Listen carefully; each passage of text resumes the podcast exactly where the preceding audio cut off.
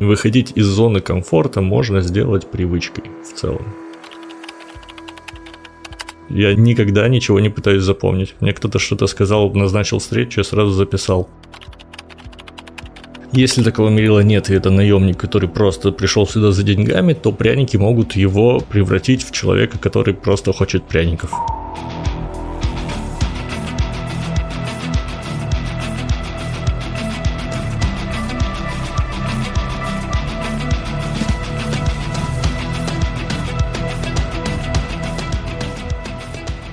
Друзья, привет, с вами подкаст проекта Бесконечности, меня зовут Антон, и сегодня у нас будет тема, которая называется мотивация. Знаете, как она мне пришла в голову? Я вот как тут сидел, и иногда вот, наверное, скажем так, бывает, что ты, может быть, едешь в машине, и тебя посещают какие-то мысли, что тебе хочется, какая-то у тебя цель есть, хочется что-то в жизни улучшить. Например, я хочу построить себе дом, и вот я ехал в машине один, посетила эта мысль, как же классно, сейчас я расквитаюсь со всеми долгами своими, и начну строить дом, откладывать. Вот меня это настолько вдохновило. А потом что-то случилось, и эта мотивация сразу же ушла на нет. И вот я хочу на эту тему сегодня поговорить, как вообще заряжать себя энергией, как, может быть, преодолеть выгорание. В общем, много-много-много вопросов. И я сегодня позвал своего хорошего знакомого Алихана, который, так же как и я, ведет подкаст, который называется «Миражи», про когнитивные искажения. Алихан, привет. Привет, Антон. Все так. Я, как и ты, веду подкаст, все правильно. Немножко можешь рассказать о себе, как ты вообще пришел к подкастингу, почему у тебя родилась вот э, цель именно про когнитивные искажения рассказывать и, может быть, о какой-то свой бэкграунд, ну, немножко о себе. В общем, о себе я расскажу коротенько. Меня зовут Алихан, и я много лет занимаюсь дизайном, в частности, дизайном продуктов в IT-сфере. И последние годы я вот занимаюсь дизайн-лидством, то есть пытаюсь как-то улучшать те продукты, с которыми я работаю, а так как по образованию одному из я психолог, и так как эти вещи, они параллельные, и мне постоянно нужно продумывать какие-то вещи о том, как люди, пользующиеся продуктом, взаимодействуют с ним, как они себя ведут, что они думают, чего они хотят. И постоянно думаю о том, как сделать их взаимодействие с продуктом лучше.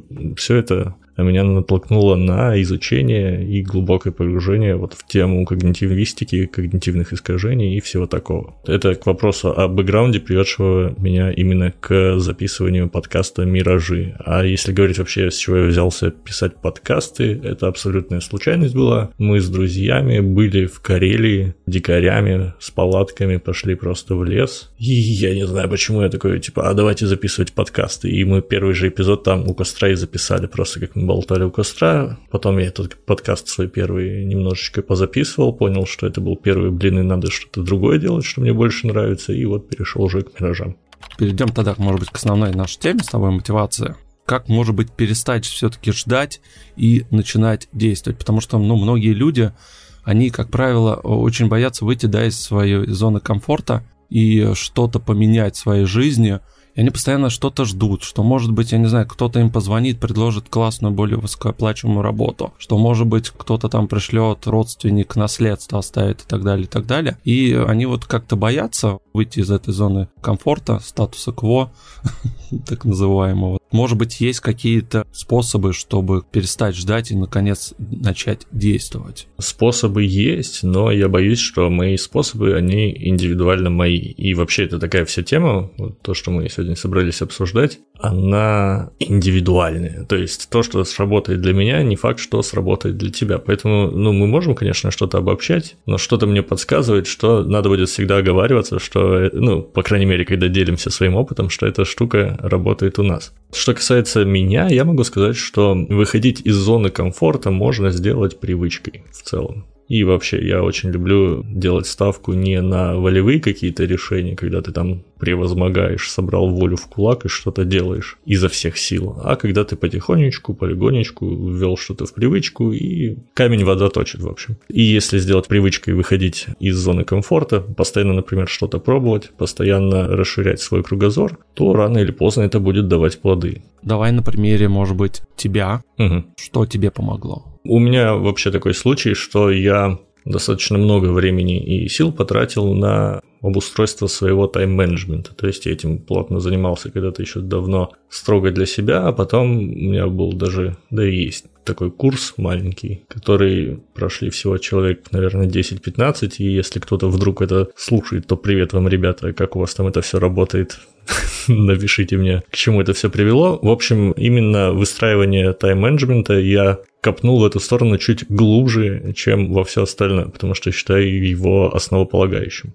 Что касается именно момента, когда нужно прям что-то начать, когда ты в зоне комфорта находишься, тебе надо смело там прыгнуть в новый омут с головой, то здесь есть несколько таких, на мой взгляд, техник, лайфхаков. Если это что-то маленькое из разряда, когда ты сидишь, залипаешь, я не знаю, в какой-нибудь ютубчик, смотришь вроде бы познавательные полезные видео, но тебе на самом деле нужно делать какой-то там проект, а ты не хочешь его делать, и ты вроде уже себе 20 раз сказал, что надо, но не идешь, для этого есть вообще простой лайфхак, просто берешь и считаешь до 5 Типа я пойду делать проект на счет 5. Считаешь до 5 прекрасно работает с мелкими вещами. Если с чем-то более крупным, то, наверное, тут важно в каком состоянии ты к этому подходишь. То есть если ты с бухты-барахты не выспавшийся, ну не в ресурсе, то есть у тебя все идет плохо, ты переживаешь из-за того, что твоя жизнь не устроена так, как тебе хочется, и ты вот хочешь ну, как бы ее так, изменить, да. но все не так, да, то лучшее, что можно сделать, это взять паузу, ну, на мой взгляд, отоспаться, забить на все вот эти вещи, то есть повыкидывать все лишнее из э, своей жизни, то есть максимально очистить пространство. Не говорить с теми людьми, которые тебе не нравятся, то есть избегать их, не делать вещи, которые ты делал всегда, типа сделать прям паузу-паузу, посидеть дома в одиночестве, подумать, много кушать, много спать и, может быть, физической нагрузкой такой простенькой, типа прогулок позаниматься до тех пор, пока не появится такой прям ресурс, желание уже что-то делать. И в таком вот состоянии, в таком настроении уже можно горы сворачивать только так. Здорово все сказал, что все люди индивидуальны, и здесь сразу вспоминается, да, темпераменты.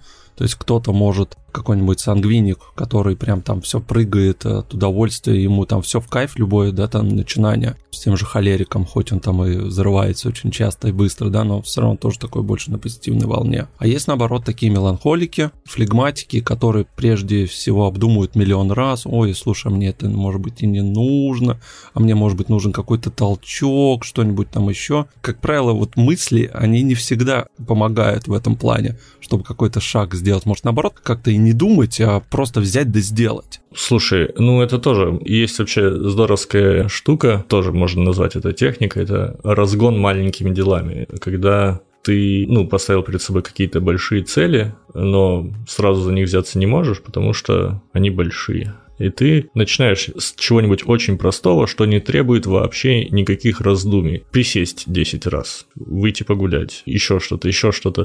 Какие-то очень маленькие, простые вещи, в которых не нужно думать. Либо это может быть первый шаг какого-то большого дела. А так как ты начал уже делать, то есть самый сложный шаг это первый, сделать его, если максимально маленьким и легким, то ты сам не заметишь, как ты уже в процессе, а в процессе уже все идет само собой, как бы даже иногда ничего делать не нужно. Ты наверняка сам встречался с таким моментом, когда ты считаешь, что задача офигеть какая сложная, ты там неделю о ней думал, к ней подходил, начал делать, она сделалась сразу буквально там за полчаса, за час. Такое сплошь и рядом было. Там она в голове была сложная, пока ты ее прокручивал миллион раз, да, она казалась невозможной. Все так. Да, так что иногда стоит вообще ну, без раздумий сразу нырнуть с головы в задачу, но я уточню, что вот в прошлый раз, когда я говорил, я не говорил про то, что нужно много думать о задаче, я говорил, что именно состояние нужно подобрать какое-то такое эмоциональное, чтобы тебе самому хотелось чем-то заниматься. Сразу на себя проецировал, потому что я сам по себе человек, поэтому я, да, немножко уточнил, что очень часто именно мысли как раз мешают что-то сделать. У меня даже в детстве я ходил к одному чуваку, он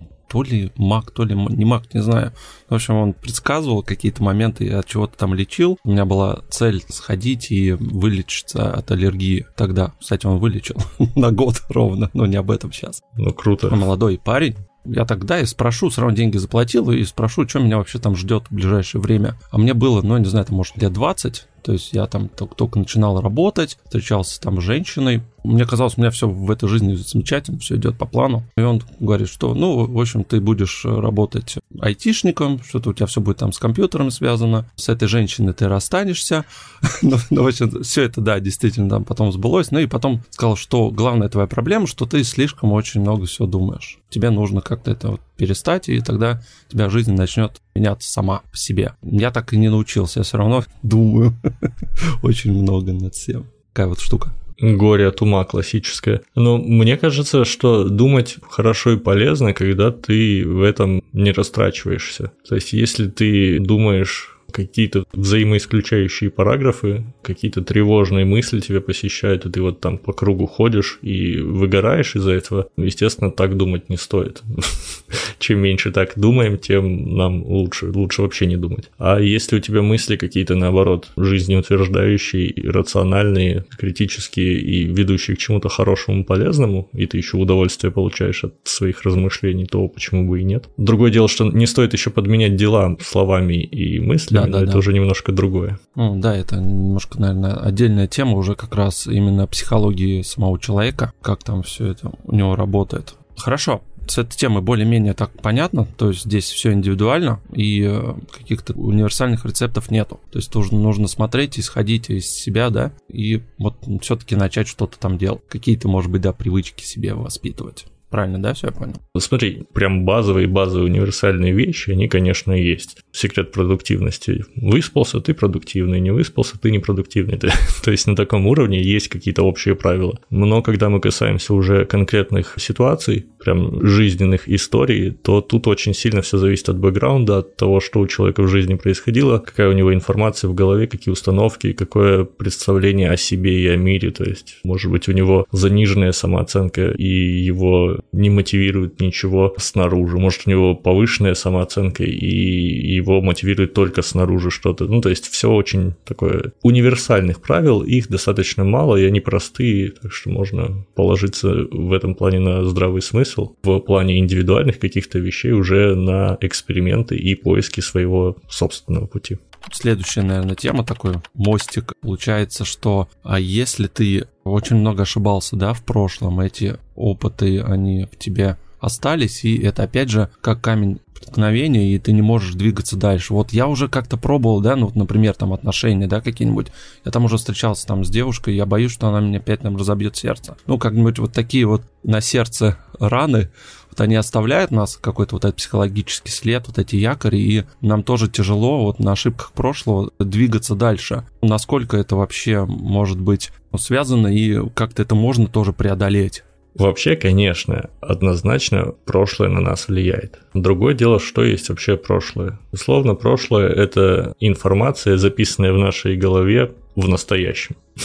То есть объективно это прошлого уже не существует, оно когда-то прошло, мы просто что-то запомнили, и вот эта память о прошлом, какие-то паттерны, какая-то информация, какие-то привычки, это все просто копится у нас в голове, в мозге, и оно находится в настоящем. А раз оно в настоящем, то, конечно, на это можно и иногда нужно влиять. Как влиять, это уже вопрос, еще раз повторюсь, очень широкий, есть большой пул там куча всяких психотерапевтов, психологов, которые работают с прошлым и расскажут вам, что вот вы там со своим папой что-то там произошло. Ну, вот это классическая история. Можно и самому что-то попробовать. То есть, если есть на это тоже ресурс, то почему бы не саморефлексировать, не повспоминать, не поразбирать, что, например, там я делал такого в прошлом, что оставило какой-то эмоциональный отпечаток и к чему это привело, то есть какие у меня теперь ожидания от подобного опыта в будущем, что можно сделать по-другому, чтобы переиграть, попробовать какой-то новый experience получить из той же ситуации. И вообще можно это даже мысленно попредставлять, подумать, как можно было такие же ситуации разрулить по-другому,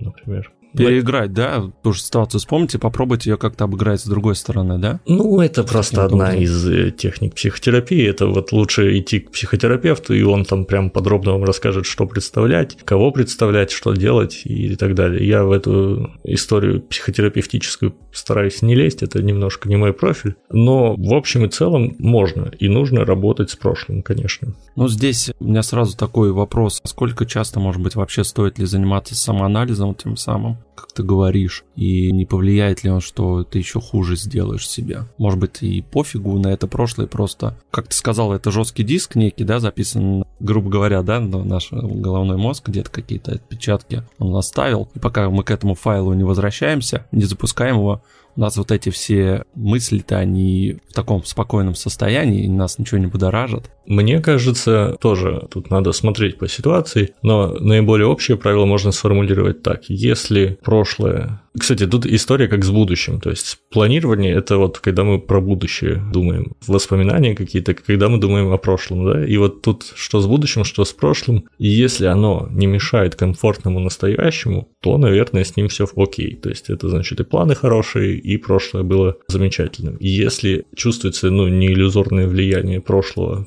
каких-то таких вещей на текущее состояние, то есть в какой-то момент ты сам замечаешь, либо тебе кто-то со стороны говорит, что с тобой что-то не в порядке, и ты цепляешься за прошлое, ведешь себя странно и так далее, то это уже сигнальчики, звоночки, что нужно как бы этим заниматься.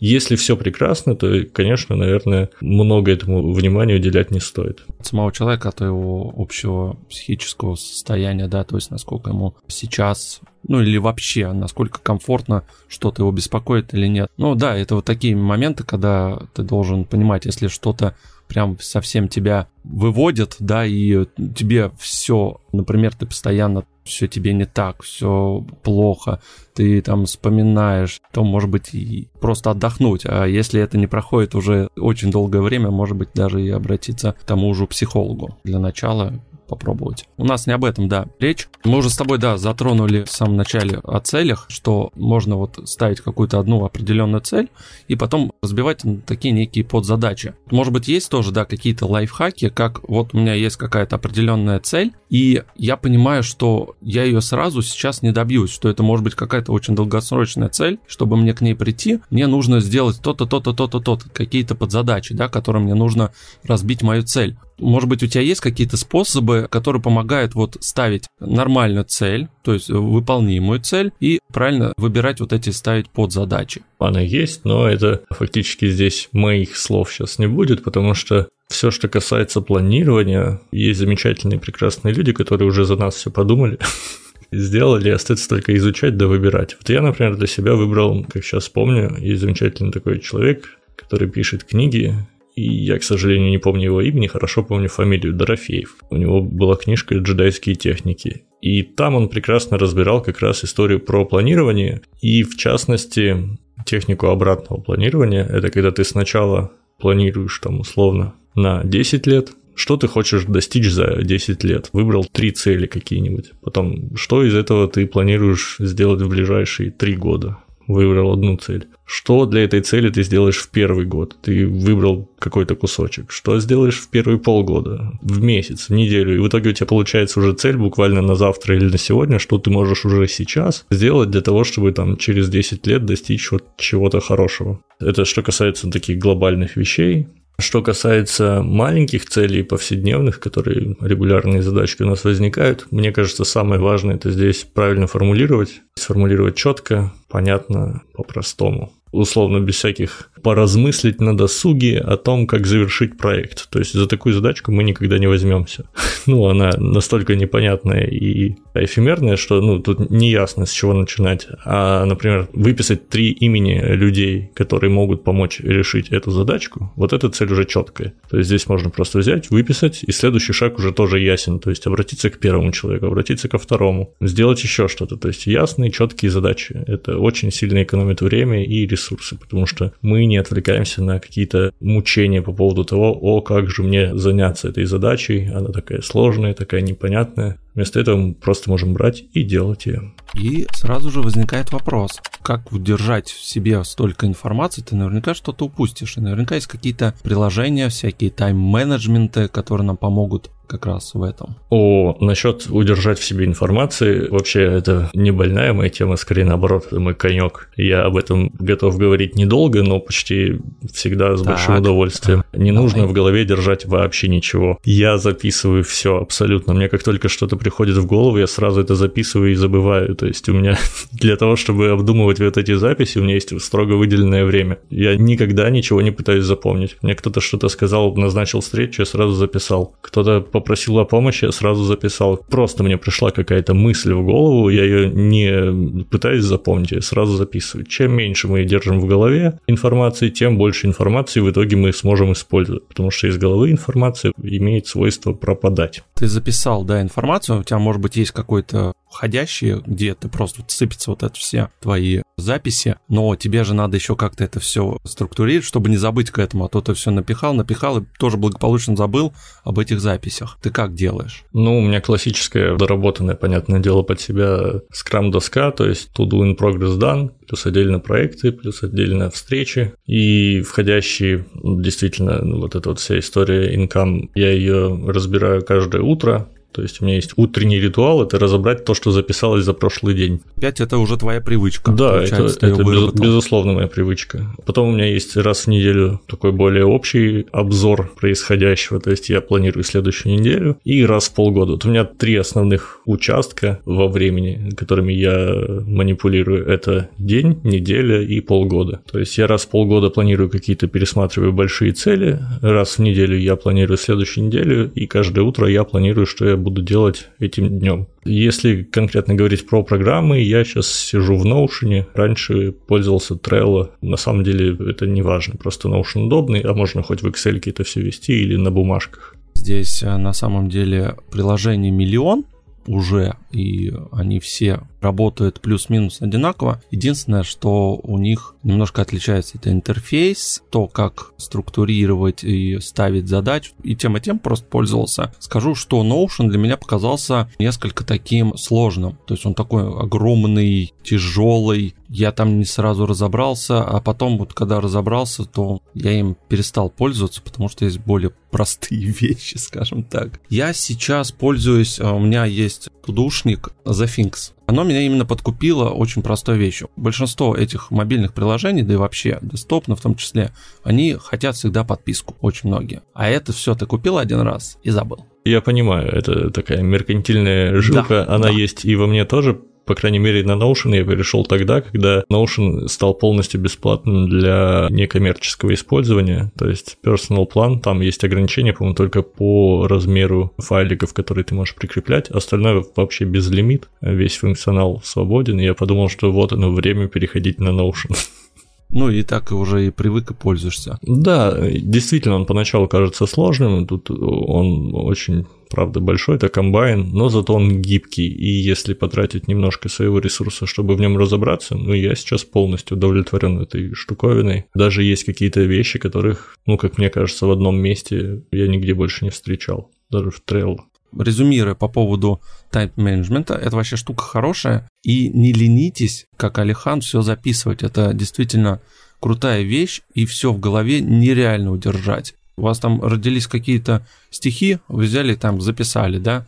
У вас родилась какая-то идея, неважно, она может быть сейчас кажется какой-то глупой или не к месту, все равно записали, когда-нибудь вернетесь. Или как у меня бывает, знаешь, я там иду, у меня какая-то мелодия, тынц, тынц, тынц, в голове играет, включи диктофон, запиши тоже мелодию, а вдруг, не знаю, будущий хит у тебя родится, когда ты захочешь его доработать. Это на самом деле, правда, очень хорошо, мне кажется, разгружает мозги, не заставляет нас сейчас думать, что-то вспоминать, успел ли я это сделать. Так же, как и можно в этих всех тудушниках и вести списки покупок. Отправила вас жена в магазин, записывайте, не запоминайте. И все, так проще, мне кажется, будет жизнь и э, все структурировано, понятно. Не обязательно, как Алихан, там раз в неделю, там полгода какие-то свои. Это его кейс, это он так живет, он привык. Вы можете, не знаю, там раз в месяц что-то планировать, заходить, либо там каждый день что-то. Кстати, теги там тоже классная вещь, тоже надо им пользоваться, не забывайте. В том числе.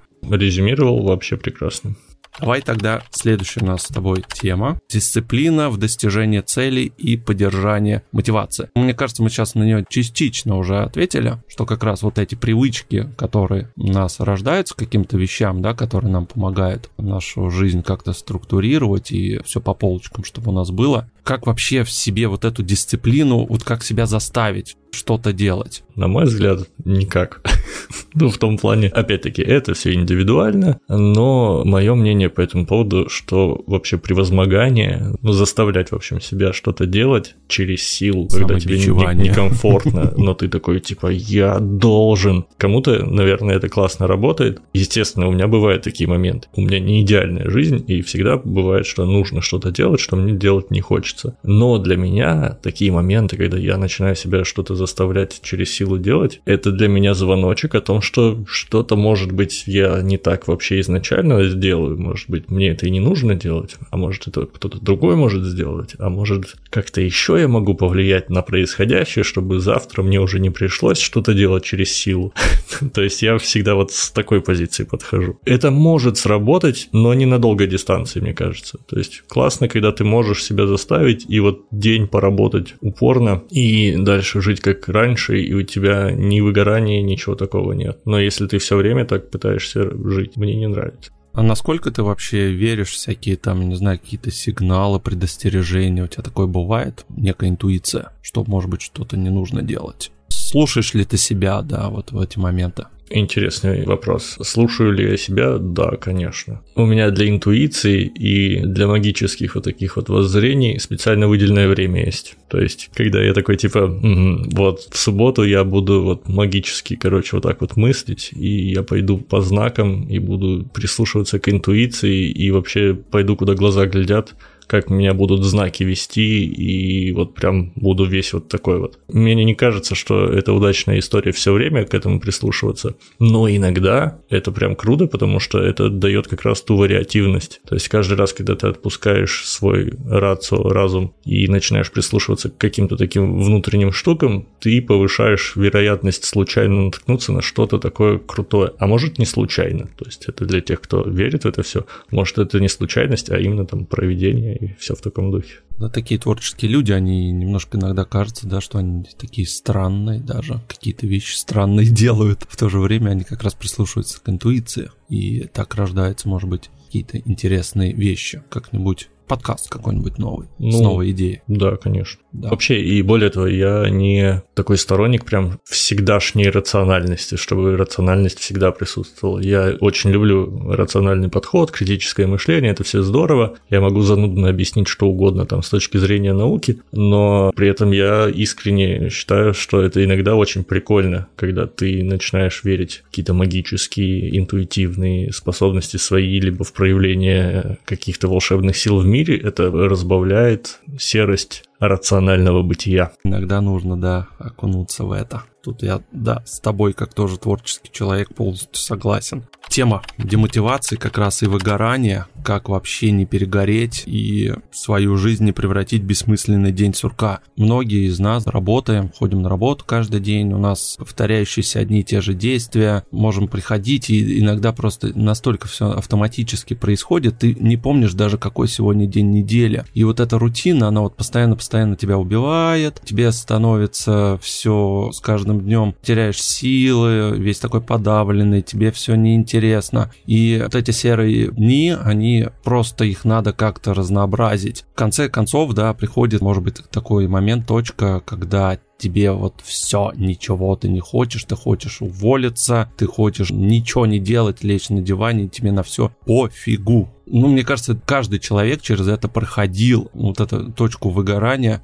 точку кипения. Может быть, ты тоже наверняка это все проходил. Как, может быть, боролся с этим? Есть тоже, может быть, какие-то универсальные советы, способы? Как ни странно, есть во-первых, множество раз проходил. Во-вторых, у меня когда-то была даже такая, я верю, что ошибочная мысль. В какой-то момент я считал, что человеку необходимо, что это обязательно такое должно быть, что вот полоса продуктивная, полоса депрессивная, полоса продуктивная, полоса депрессивная. Но последние много лет у меня ремиссия, я все время более-менее в продуктивной полосе, поэтому, видимо, я ошибался. Как я до этого добрался, тут вопрос такой, что мне кажется, ключевым моментом является понимание ограниченности нашего ресурса, какого-то ресурса внимания. У Канемана было про это, когда быстрое медленное мышление, когда там сложные раздумья жгут много нашего ресурса, а быстрые дела не жгут ну, которые не располагают к тому, чтобы думать. И я думаю, что это все несколько шире, и есть вообще просто нужно отслеживать, какие вещи тратят наш вот этот вот ресурс. То есть, условно, ты когда с утра просыпаешься, у тебя есть определенное количество внимания, сил, мотивации, вот этого всего. И есть разные вещи, на которые их можно потратить. Например, можно потратить весь ресурс на пролистывание каких-нибудь соцсетей, новостных лент или еще что-то такое. Или уведомления на телефоне, когда постоянно приходят уведомления на телефоне, это прям очень сильно ест, кушает внимание. Или, например, отсутствие физической нагрузки. То есть, казалось бы, физическая нагрузка, она жжет калории, но при этом, если ты вообще никак физически не активен, то как будто бы ты становишься менее, бак у тебя становится меньше вот этого ресурса, он у тебя уменьшается, если ты физически не активен. И вообще, ну, стоит отслеживать, в общем, каждый момент, когда тратится твой ресурс. Есть какие-то люди, с которыми тебе не прикольно общаться, нафиг их из своей жизни. Есть какие-то дела, которые не прикольно делать и которые вот как раз приходится превозмогать. Сделать надо все, чтобы избавиться от таких дел. И если вот за этим следить, просто за чистотой своего окружения, скажем так, и то же самое про мысли, например, внутреннего окружения в том числе. Если за этим следить, то в целом выясняется, что ты не выгораешь, если ты делаешь вещи, которые тебе нравится делать. Может быть, а смотри, а с другой стороны, некоторые как делают? Они вот этот весь накопившийся стресс, они же в конце недели, да, кто там пьет,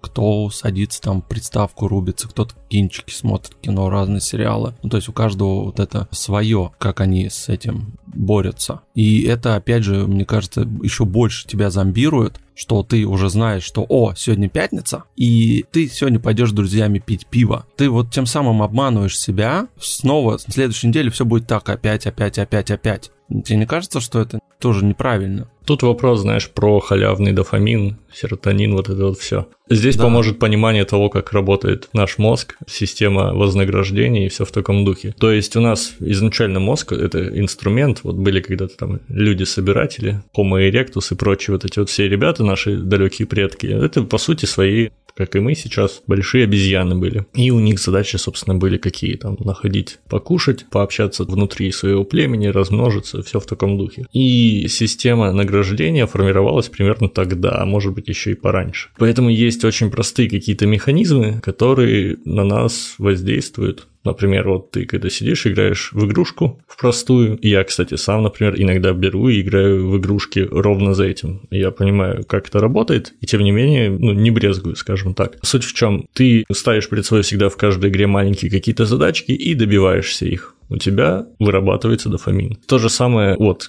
ты же подкастер, вот смотри, когда ты заливаешь эпизод, и потом видишь, что люди слушают его, у тебя растут там циферки в статистике, они оставляют отзывы и лайкают твой подкаст. Кстати, сделайте это, если кто-то не делал, то... Да, обязательно да, то у тебя тоже, что вырабатывается дофамин. Но суть в том, что есть какие-то нейромедиаторы, которые вырабатываются на определенные действия. И обычно вот эта вот вся история про сбросить стресс, либо позалипать во что-то тупое, это про то, чтобы дешевым, самым простым способом, не требующим от тебя каких-то усилий, получить ощущение, что все идет как надо. Если ты, вот как я перед этим говорил, выкинул в своей жизни все плохое по возможности, и уже в принципе делаешь то, что тебе дает все эти вещи самостоятельно, то есть дофамин и все в таком ключе, то у тебя и необходимости, потребности не будет в том, чтобы там по выходным бухать или еще что-нибудь такое плохое делать. Тебе надо самому просто настолько продумать свою жизнь, чтобы ты каждый день занимался чем-то разным. Постараться избегать вот этих всех рутинных вещей. Даже если у тебя работа какая-то там рутинная, ты, ну, к примеру, оператор ПК, сидишь там, печатаешь тысячу знаков в минуту, да,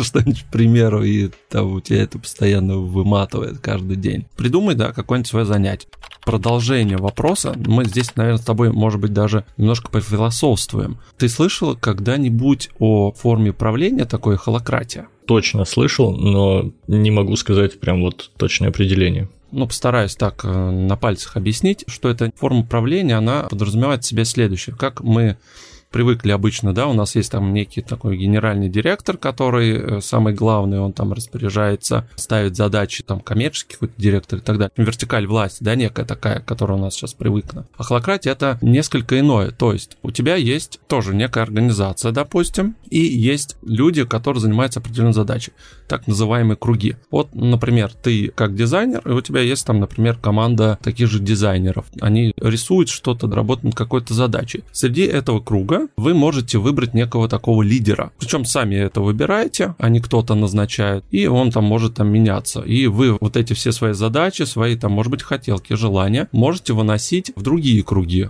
Вы можете объединяться, либо более высокому руководству, который там есть, да, тоже вот эти свои задачи. То есть это независимые некие такие круги. Люди себя ощущают там более комфортно, потому что это некая такая их среда, они в ней существуют, у них там определенные задачи, и у них не должна болеть голова, почему у нас там продажи упали, либо еще что-то, они вот работают конкретно над своими задачами. И у меня в связи с этим вопрос, как правильно у нас работодатель использует кнут и пряник, то есть если он нас хочет чем-то мотивировать, да, мы хорошо поработали, он нам там выплатит какую-то некую премию, а может ничего не выплатит, может он жадный, я не знаю, у всех по-разному. Кнут, то есть наоборот, какие-то штрафы в организациях бывают за то, что ты там опоздал, за то, что ты там не выполняешь норму работы и так далее, и так далее, много. С одной стороны, это все здорово, это как-то, да, тебя мотивирует соблюдать профессиональную этику, да, ты в ней живешь, мы так все привыкли, и ты соблюдаешь некие правила, придуманные в этой организации. Я вот хотел у тебя спросить, насколько это все уже устарело, и, может быть, есть смысл, вот как в этой холократии, чтобы у людей меньше стресса было, больше удовольствия, чтобы они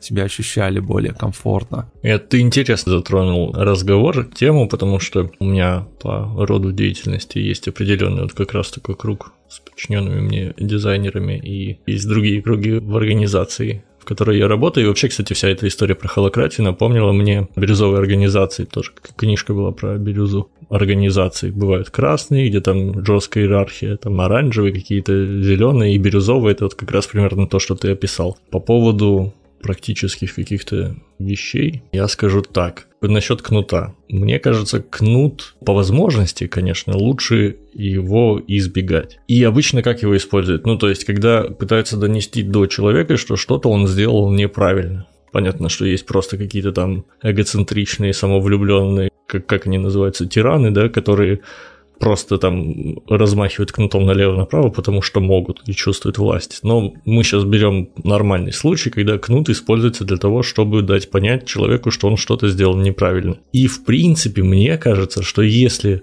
аргументированно, спокойно объяснить, что человек сделал не так и что можно сделать лучше и как делать правильно, то в большей части таких случаев кнут-то и не понадобится. Так что, в принципе, мне не кажется, что это прям такая нужная прям вещь. Если говорить о прянике, то там тоже такой момент, что пряник это здорово, но до определенного момента. В какой-то момент, если закидывать человека пряниками, он может... Ну, здорово, короче, когда есть у человека своя совесть и свои какие-то внутренние мотиваторы. То есть я, например, когда подбираю людей на себе в команду, я смотрю, есть ли у человека какая-то внутренняя мотивация. Это может быть желание нести в мир какую-то гармонию, либо это может быть профессиональная этика, такая честь, типа я очень крутой профессионал, и я вот готов за это топить. Если есть внутреннее мерило, то пряники будут только кстати. Они будут просто помогать. Если такого мерила нет, и это наемник, который просто пришел сюда за деньгами, то пряники могут его превратить в человека, который просто хочет пряников. Еще будет недоволен, если поток пряников перекрыть.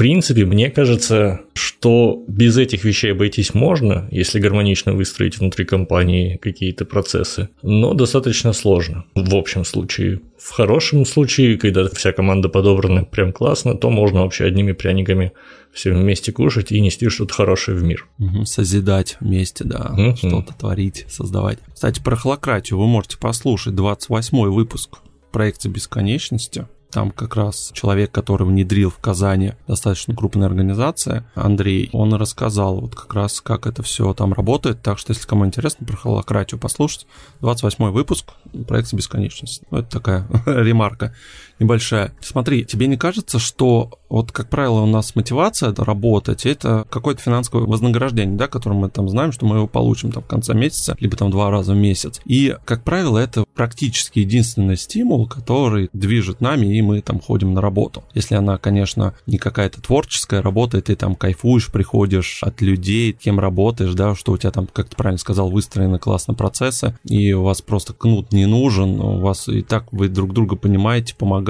Ну, такое просто очень редко. И, как правило, чем больше компания, какая-нибудь корпорация, тем больше как раз вот написанных вот этих правил, некий регламент, который на самом деле выполнять, если ты его будешь выполнять беспрекословно, ну, это утопия, не получится так. И действительно бывают моменты, когда ты должен по-человечески посмотреть, включить, может быть, совесть и ладно, ладно, хорошо, в этот раз тебя там прощаем, но ты так больше не делай. А бывает, что прям какие-то роботы, что все, ты нарушил регламент, получишь штраф. Вот эта вот грань, мне кажется, она какая-то размытая, ее не должно быть. Хотя я тоже прекрасно понимаю бизнесменов, которые выстраивают эту вертикаль власти и пишут эти регламенты. Это тоже не просто так, им нужно же, чтобы люди работали, да, наверное, как роботы, чтобы все у них по полочкам, и они знали, что за это они получат по рукам, а за это они, может быть, получат повышенную денежку. Интересная, да, мысль именно про размеры компаний,